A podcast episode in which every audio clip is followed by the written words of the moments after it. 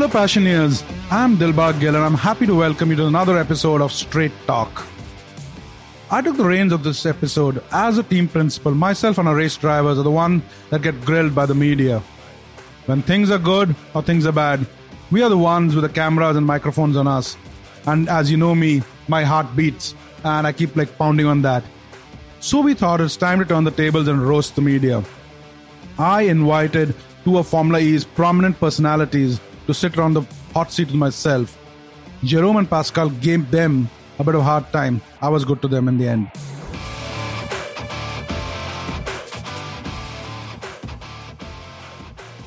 So, guys, uh, we're now getting into 54 races now, and as you knew, I was a total newbie. I as you say, a novice when I got into motorsport, and you guys had a lot of fun at my expense for the last couple of years. So I think okay, today may be some time for me to get a few questions from you guys. I'm not trying to have fun at your expense because I don't know if I have the right questions to ask you guys, but I think it'll be good fun because I think you've spoken to me in my happiest moments, my emotional moments. As as you know, I wear my heart on my sleeve, and if you translate my name from Hindi to thing, Dil means heart.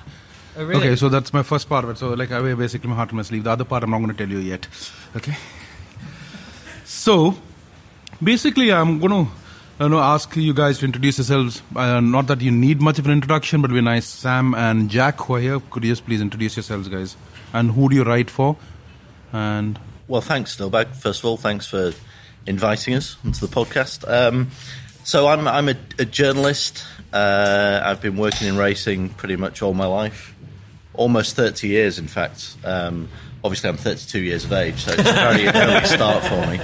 But um, no, so I, I first uh, did Formula E at Punta del Este in season one, which was my very first race. I missed the first two, but I've majored on endurance racing mostly, done a little bit of F1, um, some GP2, but the full range of, of motorsport and in, in different positions as well, from washing wheels when I was a 15 year old to, to writing about it. So, uh, yeah, kind of imbued in it via my father and, and various other uh, people who've influenced the way uh, the way things have gone for me professionally over the years. Yeah. Oh, that's nice. Uh, Sam, it's, I think when you came down for the first race in Punta, for me, till today, that might have been one of the best laps I've seen in Formula E was Jev's pole in Punta Yeah. in season three. Maybe the single best lap I've ever seen from any driver going out in Group One, nailing it, and coming back. So I think yeah, you came down and you saw some amount of ama- amazing stuff happening that day. Yeah, Two legends joined Formula E that day, didn't they? You know, Yeah, and one remains a legend. exactly, exactly. The funny thing about that was the first race I went to, and I don't know if, if Jack had the same opinion, but the first view of Formula E, it was so new, it took a bit of adjusting to. Not only the the visual and the, the fact that there was no noise, but just that this was actually happening, that Alejandro pulled it off, because, you know, it's no secret that a lot of naysayers were suggesting that it had a shelf life of four, five, six months, and it, you know, it almost came to pass, didn't it? But when you look at E then, and you look at it now, looking over the paddock here in Monaco, I mean, it's it's almost a different entity completely. You know, there there are some of the same faces in it, and there are some of the same teams and same drivers, but on every level, it has just escalated into something now which is vast, and why manufacturers are attracted to it. So it's uh, you know, in only what is that four and a half years, it's just yeah, fifty-four races. exponentially become you know huge. I was there at the the car launch at Frankfurt in 2013. So that was when I first saw it. And I remember we were trying to get pictures of it or something and film it, and I was interviewing people. And the car didn't move at that point. Like it was there in shape, but it hadn't moved yet, I don't think at all.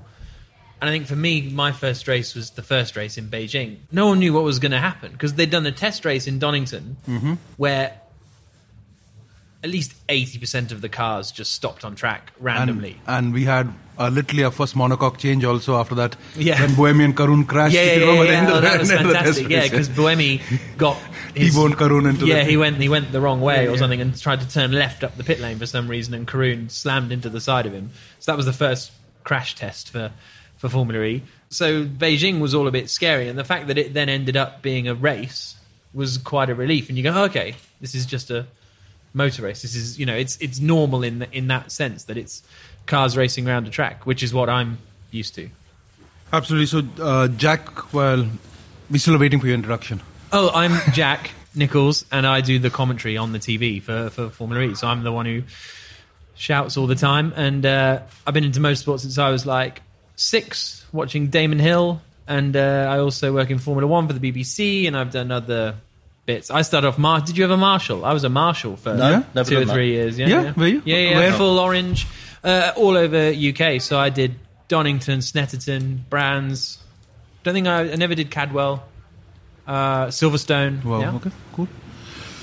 And then I decided I didn't want to be out in the rain. I wanted to be in the in the The, commentary the box. only way for you to get out of the rain is move out of England. Yeah, yeah, that's true. Okay, so I'm going to ask you a question, Sam. Okay, tell me an amazing Formula E story that you have never been able to talk about publicly, without telling me who it is, because I don't want to get sued. Goodness me. Yeah, I need a team of briefs and uh, legal attorneys here. Team of briefs was that part of the story? Uh, yeah, yeah, no, not, not at all. But uh, oh goodness me, that's uh, that's an interesting one. There are so many that I probably can't tell. No, I'm, I'm kneeling down. I need to know one which you can't, which you can't tell about, uh, talk about publicly without telling me what it is. Well, I, actually, I'll tell you an interesting one that, which predates Formula E. I work for Lola, Lola Cars, who, you know, sadly no longer with us. But uh, hello, Pascal. Hi. So we just have Pascal dropping in to say hi to all of us uh, doing this podcast. Yeah. So we're in the middle of a podcast. We were in the middle of an interesting question. You both, uh, both Jerome and Pascal have dropped in. So this is a question. Again, I'm asking Sam. Tell me an amazing Formula E story which you cannot talk about publicly without naming uh, naming the person. I don't want to get in trouble. Let's go ahead and tell us a story which no one knows about. Okay, so one that I can tell, and, and and one which I think is interesting is, and it predates Formula E. So I used to work for Lola, Lola Racing Cars, and so I was kind of involved in electric racing and, and Formula E to some extent before the start of, of the championship, which Alejandro founded. We worked on the Drayson uh, electric LMP car, which you may remember. Yes. And Drayson were going to be part of the, the championship in season one and become a, a team, and it was eventually taken over by Trulli, by Jarno's team. I worked a little bit on that project, and Lola was also pitching to run Formula E with Lord Drayson because it went out to a tender. Yes. So my involvement goes way before Formula E, um, from an interest of EV technology and just seeing where the sport was going to. And not a lot of people know the fact that uh, Lord Drayson and Lola put in a proposal to be involved in Formula E from a. Well, that's not going to get us sued, Sam. Let's go. Let's get on a bit I'll more. try. I'll try harder. Gilbert. Yeah, Let okay. me think if I Okay, can. there's, I've got one, Go a on little then. bit of one, where uh, a driver had won the race. Well done to the driver. And uh, there, and then there was a party after the race, and I was chatting. It was only early. It was maybe 10 p.m. We arrived at this party, but the driver had enjoyed himself after the race, and I was chatting to the driver. Going, oh, so you know, what do you, you know? Oh, great job today. Oh, thanks, thanks. Yeah. It would- uh, Turned around, released himself on the floor of the on the floor of the party, all over the floor. Then he came back to me and went, "Oh, sorry about that." Wiped his mouth, spoke another sentence, and then threw up again Nice. on the floor. Actually, I was- wasn't It was, it wasn't, it wasn't you, Jerome. It wasn't you. I know it wasn't me. I would have forgotten about it. Well, probably. dri- Well- drivers will do anything for the minimum, maximum weight thing, won't they? You Yeah, know, yeah. The cockpit. It could Lucas have keeps been- going on about it, so maybe it was him. Okay, it, Jack. could, it could have been in ev- any season of Formula E that this driver won. Okay. All right, so there's there's two of them who won in five years. so if I just have to say, there's only di Grassi and Bird who won in all five years. Okay, so the choice. Uh, Anyway, so let's move on. Let's not won move this on year. that. This year is not one. Okay, now Jack, I'm going to ask you this question, and you have 20 seconds to answer this. Okay. Okay, okay. What's the story that you, but when you first heard, you didn't believe it, but it was true? Jerome signed in Formula E. No, no, no, no help. Like you- you're, you're running out of time, my friend. I know. I, um, uh, I'm not good under pressure. Massa, actually. Massa, I didn't believe that when the stories came out about him. Because initially the story was he was going to join Jaguar straight away after uh, after the end of the season. Yeah. And I didn't really believe, and I didn't really think he'd be interested in doing Formula E, but, but I was wrong.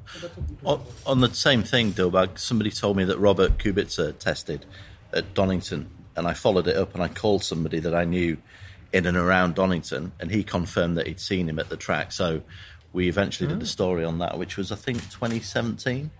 And then I got a major from again. on that one. But uh, yeah, yeah, Robert tested briefly at, at Donald. Okay, so Sam, going back to you, what's the most shocking news you reported in the last five years?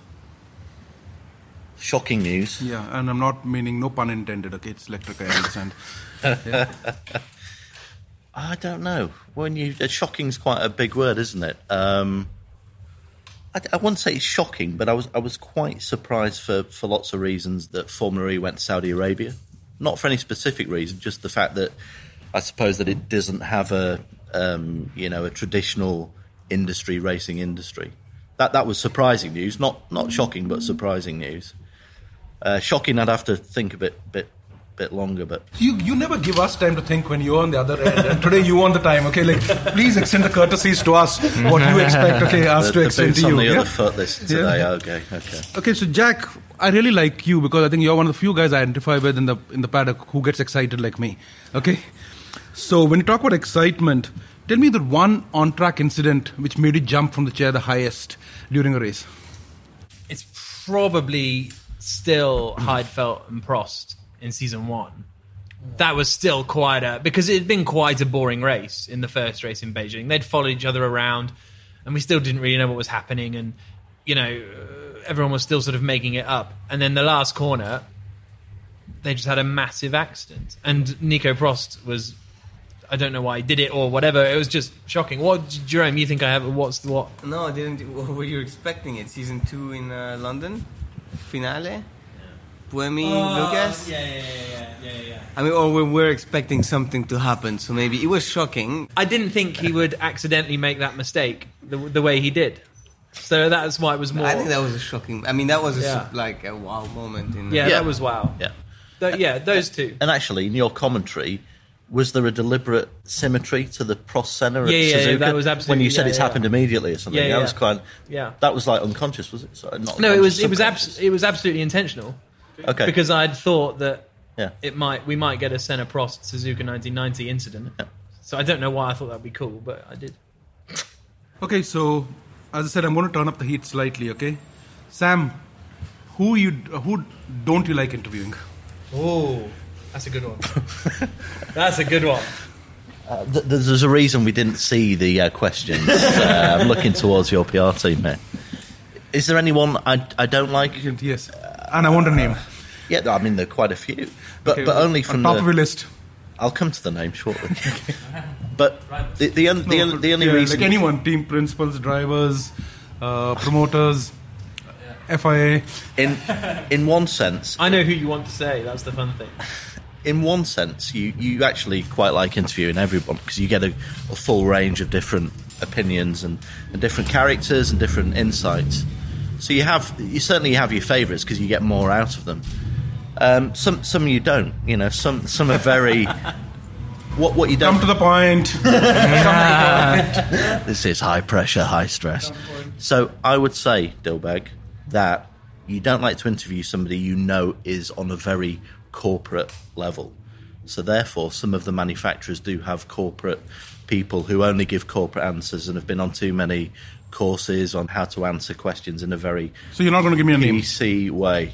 Even that is corporate now. He's Yeah, I'm countering. He's corporate taking answers two minutes for- answers. So I- I'm okay. I'm going to give you a bit of a breather right now. Okay, I'm being nice to you.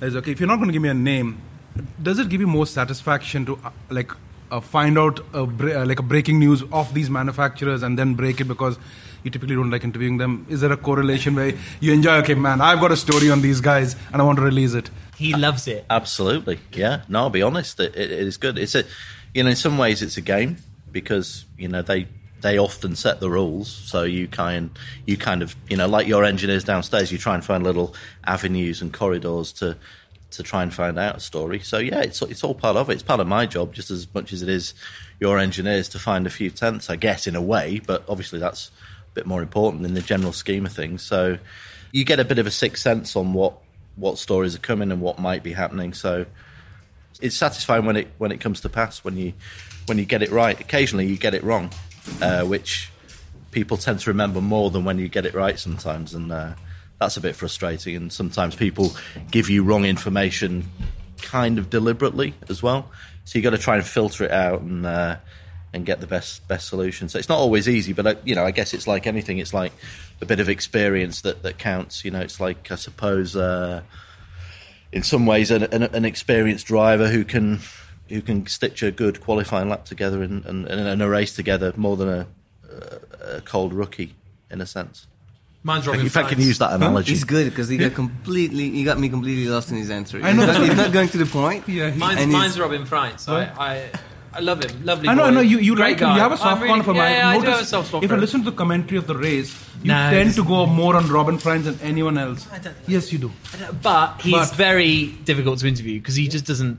He's just so laid back. He's just like, yeah. He doesn't And you're like, come on, like just try a bit. And like, yeah. Guys, so I've been with Robin. He's been in my race team uh, when I was 15 and 15, 16. He's what, five years younger than me? So we were in the same go karting team. So I've seen Robin growing from being a five year old Yeah. race car driver until, you know, until I left go karting. He's always been like that. Yeah. he doesn't give up. He, he just he just likes his racing. He's just I think he's extremely talented purely at it. Doesn't draw reports and stuff too much, but uh, yeah, he's been that. He's been. He's just been himself Yeah. through uh, throughout the years, which has I think in the in in maybe cost him in some uh, in some moments. But at the same time, I do appreciate. Uh, I do like to see some drivers being able to stay themselves. You know, through all that that corporate uh, thing that you were speaking about. It's it's not an easy thing to do for sure. Buemi's quite good at that. Buemi's heart on sleeve. He will give you an answer, irrespective of whether he's told to say it or not. I think he's just a bit warm blooded sometimes when he gets out of But the you car. know, That's a good point uh, you brought up because I want to talk a little bit about uh, Buemi's meltdown uh, in Montreal. Yeah. Uh, okay, so let's talk a little bit about that, guys. Uh, For me, I I just loved it. That for me, that day, the guy was human to me, and I, I for me, I started really liking him from that day. That's Uh, that's interesting. So, also the Montreal race, was it Kate Upton? Was Kate Upton at Montreal? Yes, I think it was Kate season Upton. three, yep. And someone asked that, her. I know. I, I, I think that's her name. Um, Jack, someone- Jack hates it when his exes turn up. At. I do remember it because we were in pole that day. Oh, okay, that's so right. she came yeah, for the photograph yeah, yeah. pole, and uh, yeah, I think So I got a bit was- of brownie points at my hut with my daughter. Yeah. So she was um, asked after the race, "Who's your favourite driver?" or something, and I don't think she was the biggest Formula E fan in the history of the history of the world. But she said, "Oh, that Sebastian Buemi guy, because he's like mad and great and you know passionate and all of that." And that would have been the last person I'd have had Kate Upton pick as their her favourite driver in Formula E. But because of that, because of that heart on the sleeve, She's the best looking as well. is Buemi the best looking? Is that what she said as well? Uh, Jerome- yeah, because you didn't have the beard at that point. I think that was the, that's the thing. She said that and she wasn't talking about him. So the, the, the, the background to the whole Seb thing that weekend was obviously the Nurburgring two weeks before when he couldn't attend it. So in his mind, there was already something going on before he got to the track, and it just escalated. It, it, he, for whatever reason, he couldn't he couldn't control it. But as you said, that's kind of passion. You know, that's it's him caring about what he's doing. See, like I didn't know much about uh, Buemi, but the first time I really like, sort of sat up and my eyes opened was actually uh, end of season dinner of season two when he went to speak after the after the crash with uh, di Grassi. Degrassi, I Yes. think, was spoke in the beginning, and then he went to the thing. And Buemi was funny, man. That he was genuinely funny when he spoke, and I said, like that really like stood me up and said, "No, this guy." And he spoke calmly about the incident, uh, but and at the end of the day, he uh, went out and won because both of them are playing a cat and mouse game Yeah. or the fastest lap and like going out, messing with everyone else's race, but they didn't care a for anyone. At that point in time, it was a championship on the line, and he comes back. I thought it was really cool. Yeah. Sam, I've got one question for you because everyone wakes up in the morning nowadays, goes to E365 Racing and uh, tries to like see what Sam come up with today. Okay, because Th- it's the thanks first for the advert. I go to Phil. Autosport still. It's much more reliable. So Sam, okay, you, and this is one I, I expect you to answer. You've been you've been sort of uh, evading everything today, and I'm, that's something which I've learned, and I'm going to f- uh, give it back to you sometime going forward. Who's your source? Tomato sauce. he's, got, he's got more than one sor- source. I got a laugh at Pascal. That's, that's good. Tomato sauce. Okay, fine. My sauce. Uh, you're going to get some of these back, okay? Yeah, chicken, chicken tikka masala is coming back from India. Yeah, Actually, you wouldn't believe some of the sauces I have. yeah. Yeah, genuinely. The most unlikely people, the most high profile, the most low profile. but humans like to talk. People like to talk. It's just human nature. Or do you like to make them talk? yeah, yeah. I get the torture devices out. No, pe- you know, people just like to do it. People like to discuss information. They like to. So, what's your technique to get someone if you want uh, an information out of someone who's not willing to disclose it? What obviously you're still going to try. I mean, we've been in that position. What's your technique? I want to know what what you're trying to psychologically build around. Like, what well, it's, it's, just, it's just relationship, really, Jerome. It's it's no secret. It's just developing a relationship. And actually, I was quite lucky because I, I came into Formula E knowing quite a lot of people, mechanics, engineers, from previous series that I covered. So, honestly, there's no secret formula. It's just it's just talking to people. Sometimes getting a bit of a framework to see could this happen, could that happen, and then you kind of strip it back a bit. So it's there is no magic secret. There's no torture involved or anything. It's just it is just relationships and speaking to people and um, and, and knowing who the right people are to speak to, and then checking it. And so there's, quite a bit of work involved. But from a news point of view, you know, it's um, it's nothing more than that. It's just it's a method, I suppose. I have a question for you, Jack. So going on this line, in Formula E, you've been also there. Have you been for all the races? No, I've, I've missed three or four or something Yeah? like that. Yeah. So in your thing, who's the sketchiest team in this pack? Should I leave? sketchiest team. So what? So, so what happened was at the end of before season two, I wrote a piece on the Formula E website saying what all the teams were doing. Did you guys watch uh, Game of Thrones? No, no. Uh, this is a personal question. I've been asking him. He knows it. and all the teams. So it was like Renault, obviously, are going to build a Renault powertrain. Audi are going to use an Audi powertrain. Venturi are doing something with Williams or McLaren or whatever they were doing. No one at Mahindra, Mahindra hadn't said what they were doing for their season two powertrain. Nobody knew.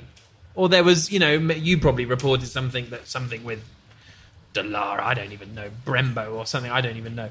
But so I just wrote that, you know, what Mahindra, the It's reports us. of what Mahindra are doing next year are, are a bit sketchy. And that's what I meant. So I, we didn't know. Define we are- sketchy though, because Sketchy is can be like- broad. Like, Well, what- what exactly. do you So this What do is you mean where it's sketchy? been. So yeah, He just called us sketchy. That's all. So I didn't say the team. and So he now. So Dilbag now thinks I'm- I think Mahindra Talking are a sketchy two. team. I don't forget. I, yeah, I, I- don't forget. So since season two, every before time- season We should, Yeah. we should have defined sketchiness though, because Yeah. there's lots of ways to be sketchy. So, so, Uh, uh, exactly. so we are called the sketchy team as per Jack Nicholls. Yeah. I'm, yeah, the sketchy team. yeah. Yeah, I can say that on air if you want. But You just said it. it's a win for the Mahin- It's the win for the sketchy team. Sort of come to an end. So, Jerome, you've been grilled by these two guys from the very start. Do you want to grill them on anything? No, we just had the discussion. I think uh, with with Sam. You know, you find sometimes yourself into this situation with journalists, and uh, and and I think Sam, you just mentioned that for you, it's the people you like to interview. Um, you build a relationship with them. There's people that doesn't give uh, too much. With these guys, you tend to be tougher and try to to. Um, so basically, my question to you. So it's just you're saying practically that if one is very open with you, very you can rely and you can build a, a, framework without something being disclosed. We've had our stories, and I mean, we've had our moments, and we we, we know. And actually, I don't need to grill uh, anybody here. Well, the first thing is, you know, personally, I've got massive respect for all you guys that, that do this professionally because I sure as hell c- couldn't do it. So the first thing is to have that respect. The second thing is, yeah, to build a, a relationship. So you, you know you know who you're talking to and you know uh, where they're coming from and, um, and what they're doing. So again, going back to that element of trust and that understanding of where you know where where you're going in your career. So you know, do you you- naturally Because you know, sometimes we're just not in a position to disclose anything. yeah, of course. Yeah, and you've got to you've got to respect that. You've got to respect that. And you're looking at me saying, Do you respect don't? I'm, always I'm, just, I'm, just, I'm, just on, I'm just I'm just on record, just establishing the the the, the thing. Then we'll see Yeah, in the future well, you know- out. But I'm just you know, nat- naturally, Jerome, you know, you have your professional business, which you do with your management team and your your partners or whoever, you know, your team. And, it, and it's my job to try and find out, to break news, to try and understand what what's going to happen in the future. So you you, you know you. It's it's not fine line. It's a difficult. It's a fine line, and there's no set rules, you know. I mean, if there weren't any set, you know, truly any set rules, then you know, you'd find that tabloid journalists have done some pretty despicable things in the past. You know, despite what people say, we're not a ta- tabloid. Uh, you know what I mean? We're not the same sort of thing. You know, we're there to make we're we're there to break news in a sport. So you kind of employ tactics which are based on uh, human interaction, on uh, on relationships, and and that and information. You know, people like I said, people talk. So you you take that and then you fit it in. It's a bit of a puzzle, and then often, you know, if you're talking to a driver and you've got a relationship, then you'll you'll try and get some off the record stuff, or you'll you know you'll get an understanding of what's going to happen in in the coming weeks or the, the coming months. So Is that the most important thing for you? Breaking a story, being the first one to uh, to break it. not always, no. I mean, it's part of it because we all want to be first. You know, you you guys sure do. So it's the same for us in some respects, but not to the detriment. it detriment better of to come a day late with a, a very fuller story. detailed, full story? Yeah, sometimes. Or is it better to, to break it? Depends on the circumstances in the story. You can get both, I guess. Sometimes, sometimes, yeah. But equally, you know, sometimes you'll you'll wait. I mean, there's two stories we're working on at the moment, which we we're waiting on. You know, because we can get a fuller picture of, of what's going to happen. But Jack- it's, it's always like that, you know. Jack, tell me something like these. Uh, I haven't been grilled too much, but, but it looks so much. You guys look like you had so much fun. Oh, it's just- commentary yeah, it's great. What's the craziest story you've had in the boots? That's completely off the record. Yeah, in, in the that is- booth. Let us tell. tell in the what's booth. In the Tell booth? Yeah, Yeah. like some, Tell us a crazy some story funny story, like some funny. Um, Put Dario on the spot, please. Darius. Yeah. The difficult thing we have, just quickly with the relationship with drivers, is that you don't like criticize drivers too much, you know, because it's not really the job. You're sort of into news, blah. If something happens on the track, Dario gets to say what he thinks, and then I sometimes I go, yeah, I agree, or don't. Drivers get really cross about it sometimes. There was one in Montreal where I think it was Duval and Heidfeld. Do you remember? And Duval was trying to go around the outside, and he did that thing drivers do, which I don't really understand why. And he squeezed Heidfeld into the wall, and they both crashed. And I was like, oh, that's just Dario's like, oh, that's stupid. I'm like, oh, stupid idiot, what an idiot, or whatever. And I literally come out of the commentary box, and Duval's waiting for me. Like, you think that was my fault? um, Dario said it was. Yeah, Dario said it was his fault. And it's the same. So it's like, uh, um, I'm going to dinner tonight with Mortara, and uh, Dario called him, said he did a stupid move in the last race in, in Paris up the inside of Lynn. I said, Oh, that's a brave one. Dario went, Well, that was a stupid one. Now we're going for dinner with him tonight, so he's going to be cross at me. All the drivers were cross at me after the football match, all of them, because I slagged them all off. And uh, actually, I don't know if Pascal I was quite nice to there's Pascal. actually, actually. actually, there's two guys who could play Sam and Pascal. yeah, exactly. The other guys were just. Jeff was quite hilarious to watch, just running without a ball. He was quite You did steps a day. Uh, so I have to watch I'm not it. better. I'm- Yeah, yeah, no, I, you were great. I just kept spinning the whole game. Get, get Pascal back on the pitch. Like you were the only danger that they had. You and Fisichella were a great little duo. But anyway, I got da Costa coming up to me after the match because he was his first five passes. He gave away the ball five times in the first five minutes, and I laid into him a bit. And apparently, all his friends would text him going, "Oh, the commentator thinks you're rubbish." So he comes to me, "Oh, you must be the best at every sport in the world, mustn't you?" So, oh, okay, sorry, sorry. So that's where I, it gets difficult because you don't want to criticize, right? But ultimately, your job is to say when something's gone right or wrong. You know. Eg- egos are fragile in this sport. I'm going to ask you guys one more question now, okay? What's okay? I'm starting with Jack, and I want an answer this time. Okay, please don't go around. Okay, okay, okay, okay, okay. What's the most frustrating thing about Formula E?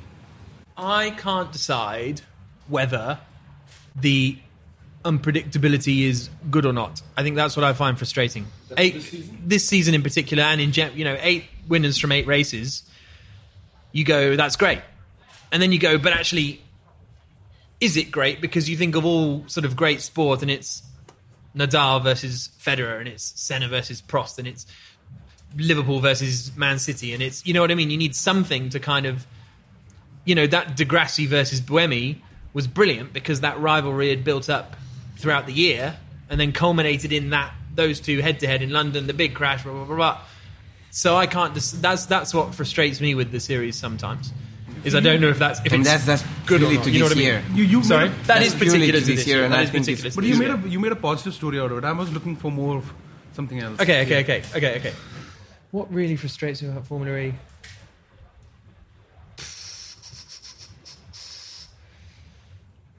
Your salary must be really good. yeah, yeah, yeah, exactly. No, salary, salary is fine. Um, uh, that's why I'm here, not in Barcelona. But um, I would. Uh, what? I, I- sometimes the tracks, I would say. Sometimes the tracks. Some of them Still, are it's, too, it's not juicy enough. Come on. not juicy enough. You want something more frustrating? But that's that's Want a headline? Headline like tracks are only going I to want like Sam's headline tomorrow morning. Jack says Yeah. this. yeah, I'm right. Yeah, what frustrates me is the perception that fans and a lot of people have about Formula E is that it's easy. Wasn't it great uh, the interview of Andre last Yeah, week? Exactly. I reposted that straight Exactly. away. Yeah.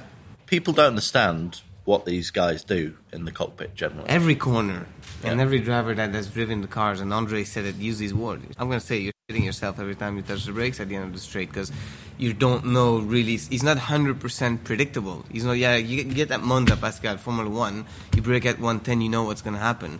Here, sometimes it's okay, sometimes it's not okay, and it's it's just the most. I mean, it depends on the conditions, but like in Paris in the rain, it was like uh, mayhem. Do you worry that that makes you as drivers look stupid? I'll, I'll, because I'll you be always happy brake for any you other always driver to always gonna join be- us in the championship, and I say any driver. Yeah, yeah, yeah. And uh, and and that's what has happened so far. Any driver that has joined has had a tough time. There's no guys with whatever name he had or whatever he's done in the past that has joined and just dominated the whole thing. And that It- goes back to in- a point of uh, you hear commentary this year from Buemi. A couple of times he there's some problem with this car, and he says, "Man, you guys are making me look bad." If you hear Yeah. his, his comments, Yeah, like, yeah, a couple of times yeah. he's gone on record saying, "You guys Yeah. are making me look bad because there's some control Yeah, but that, that's a bit that's a something complex I think, situation. I think, I I'm think not being that. yeah, I wouldn't, I wouldn't, you know. And then on on, on the other hand, we have to be honest here. The, that car has made him look good over a few seasons as well. So uh, and you know, it's made and, and in Sanya, I think he was in between me and Pascal. It was the car who made him look really good for a couple of laps. He was just you know with that. Uh, with so I think it's it's a question of sometimes you know you get you know you you get a good car and sometimes it's more difficult. So Okay, I'm going for an off the record thing. You- Which I hope the- crosses- off the record, on the record. Yeah, exactly. I hope it crosses language boundaries, and I think it's old enough now. So it was just before the first race in season one, and they were getting all their hashtags ready. The original plan was to have five fan boosts. They were going to be called e boosts. So you'd have five e boosts, and then the three winners would win one from the fans. So that was, and so the winner of fan boost would have six basically. So you'd have five e boosts and then one from the fans. It wasn't until they were typing it out, like the hashtags, that they went, okay, so hashtag, you know, electric street racing, hashtag e-boost, hashtag fan e-boost. Oh, oh, we can't have that. We can't have that. And so they had to, because it was going to be called a, a, a fan e-boost. That's a wrap up on another episode of Straight Talk. Thanks so much for joining us. Remember to subscribe and comment. See you next time, guys.